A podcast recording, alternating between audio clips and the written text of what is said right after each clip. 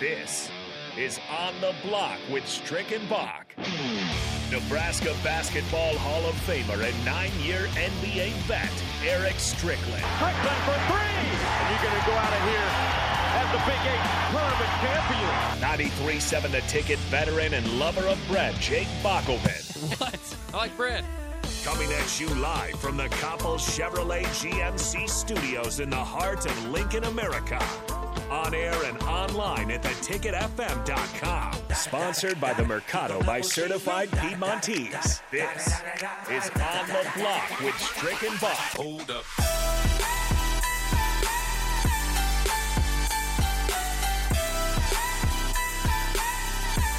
We are back here on The Block. I'm Jake Bakovin, and my buddy here, Nate, is with me as well. Nathan Brennan, as uh, Strick is uh, leaving Lucas Oil Stadium as we speak. It's been a great long day here at ninety-three seven The Ticket. Shout out to everybody who has made this work, um, and uh, and we will do it again tomorrow. But uh, today was the big day for us, specifically because Nebraska was at the podium. Nebraska sent their players, and Nebraska has Fan Day tonight, if you're interested in that as well. That might be actually be going on now. I'm not sure exactly what time that is, but camp is around the corner. College football is here. Tomorrow is the twenty-seventh. That means one month away. That means one month. Also, Fan Day is going to start here in an hour. Is it an hour? From what I saw on Twitter, there were a couple uh, uh, mainstream accounts, I guess. The I think it's the Husk guys. They usually have some pretty good stuff. Shout out the Husk Shout guys. out the Husk guys. There, there's a few, you know, mainstream Nebraska accounts yeah. that have a lot of followers, and they're saying there's already a line outside, too. Ooh. So say what you will about this coaching staff. Say what you will about what has happened in the past four or five seasons, but Nebraska could be back, and fans are buying in. Is there is there an age where you're too old to go to Fan Day, do you think? Uh, I think, well, if you've without got a kid, kid. Without a kid. Without a kid? Yeah. No. Ah, no. That's the, that's the right answer. No, There will no, be people that shame you for wearing uh, somebody's jersey that's younger than yours or whatever. Be a fan. You know what a fan is? Have fun. just, I completely it's agree. It's just sports. Have fun. Now, bodying an eight-year-old for an autograph is probably that's where much, that's yeah. where I draw the line. So let's not be that guy. Let everybody have fun. It does matter more for yes. the kids and all right. that. Right. If you, you know, if you catch a ball in the stands, give it to the kid yeah. or a pretty-looking lady, you know. And to I mean, unless it's to like, each his own. Unless so. it's like, uh, you know, like uh, the fiftieth home run from, uh, you know, one of the Yankees this year. I mean, then you maybe you keep all right. Well, up. then yeah, because I think it was the guy that uh, got Derek Jeter's three thousandth hit, which was his home run. Got like lifetime season tickets or something. Yeah. So in that case, there's sure. Someone, you know, there's uh, there's only a few occasions where it's okay to elbow kids out of the way and go grab that ball. Well, in that sense, I don't think you should be taking your kid to the game, sure. Out into the bleachers where there could be a home run. Oh, yeah. I don't know if that's very As safe. As a parent, then you say, yeah, yeah maybe today's not the day, or bring the helmet and some, yeah. um, some you know, elbow pads or whatever. Right. Maybe today might not be the day, but it's all it's all good. Uh, in any case, we are uh, – so we, I always like Fan Day, and, and, and, you know, I haven't been there since I was in college, but I was just asking just to, just to get the parameters out there. Make sure you we're know, on the same way. I'm, on a big, I'm a big jersey guy, Bach. Oh, you yeah. know, I will, I will wear jerseys till the day that I die, and I will ha- I will do it with no shame. And when I get my Joe Gans jersey, and oh, I get yeah. a lot of lot of high fives and, and knuckle bumps. Oh yeah, that we'll Joe all Gans be on the same well. page when I get that Joe Gans oh, jersey. Yeah. What's your most obscure jersey again? You said it before.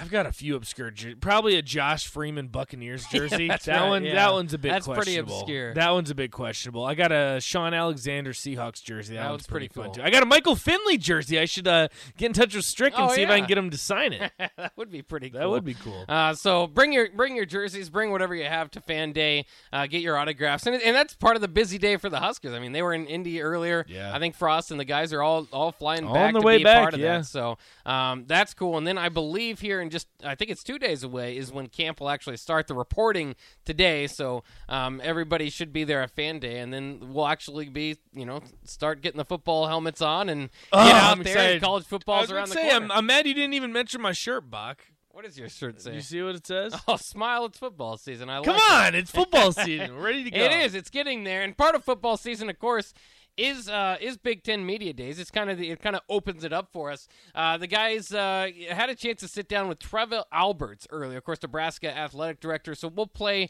that interview. It's a long one. Uh, so here Lots in, of good in the stuff, last though. two segments. Lots oh, as, yeah, as usual with Trev Alberts. Um, but before we get to that, let's uh, kind of run down um, some of the other quotes from today um, that uh, that some of the Huskers had. So we'll start on the on the podium with Scott Frost. He, uh, for what it's worth, did not uh, have an opening statement. Just went up there, all business, said, "I'm just ready for the questions." Um, so that is that is where they went. But the questions uh, took off from there. So here's uh, as we mentioned, Trev Alberts. Here's Scott Frost on how he and his uh, and Trev Alberts' relationship has grown. I think the great thing is we have two former Huskers um, and several more in the building that understand Nebraska and its uh, unique challenges and advantages. Um, we're both working as hard as we can to try to make Nebraska football and Nebraska athletics the best that we possibly can. Um, it's been a good collaboration, and uh, we're, we're both doing everything we can to position ourselves in, in the best place we can in this conference and beyond. Well, there you go. They're here from Scott Frost. Again, this is earlier today from Indianapolis at the podium. Here is uh, some thoughts uh, from Scott Frost on how N I L has affected Nebraska. Yeah, I think it changes our model a little bit. Um, Nebraska is going to be one of the best places in the country for N I L. There's so much fan support. There's so much interest. There's so much passion around it. And a, a lot of uh, businesses and people in Nebraska have really given our, our current players a ton of opportunities already. Uh, I expect that to even grow as we go forward. And the attraction at N I L has certainly helped us uh, add some pieces to our team, and I think will going forward. So there you have it, and, and you heard that. Added some pieces to the team. Yeah. Again, I think at times, uh, it, as N I L has evolved, it began it began kind of shady business. You didn't want to say much about it. Uh, I like that Frost is out in front of it and saying this is going to be a big deal at Nebraska.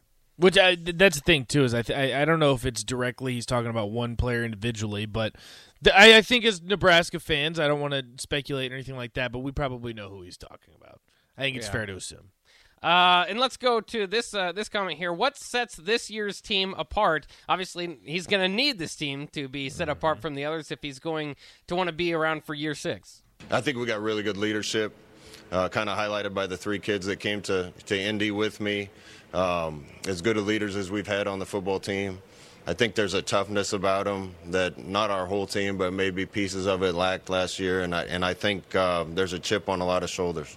It's an interesting uh, combination right now of guys that have been through some of the tough losses that we've been through, and some newcomers, both on the staff and in the locker room, that haven't been through that. Uh, one of the biggest challenges is making sure we take the collection of guys and, and turn it into one team. And again, that's Coach Frost at the podium earlier today. We're rolling through a bunch of these quotes uh, so we can get as many as we can in so you guys can kind of get caught up if you're just joining us now for Big Ten Media Days. Here is what is the key to turning special teams around. Been, been a problem for Nebraska all four years under Scott Frost. Yeah, it's been an emphasis for us, and we're looking forward to uh, working on that some more. The kids know how important it is. Um, Our specialists, I think, are going to improve and do better this year, and I think we got more depth and athletic ability uh, to have guys that can cover. Um, the guys know how important it is, and we're looking forward to working.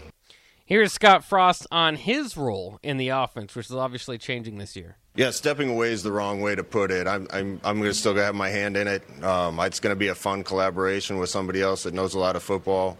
Uh, when I'm not around the offense, uh, I'm going to be able to trust him to take care of it so I can do other things. And I, I'm looking forward to having a little more of that role but still being involved a lot. And it's interesting, too, as we go from Frost to the podium to Frost in the media circles, uh, continue with this. Uh, I think that's the biggest interest heading into the season is uh, kind of yeah. that balance between Whip and Frost and, and who's going to do the play calling and all that. Um, here is Scott Frost on giving up the play calling.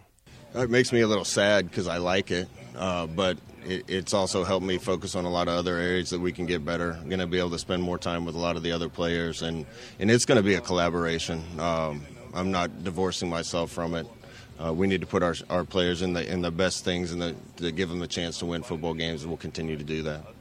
So there's Scott Frost talking a little bit about um, his role in, in play calling and, and, and being sad about it. That, that was kind of a theme, too, today. Uh, Garrett Nelson said that he wants to see his coach happy again uh, in, in different words, but um, I, I feel kind of bad now that Frost is sad. I mean, he's sad. That's that, but that is, and again, yeah. uh, I've said it all along, is that that's what got him this job. I mean, his play calling, him being the offensive coordinator down, down there at Oregon, and obviously got him the U C F job where he continued that. That's his bread and butter. So it's it's tough to step back, but he said it, it, it's good, but he doesn't want to be a figurehead. Wins cure um, everything. You know, I'm a football coach. It's what I love to do.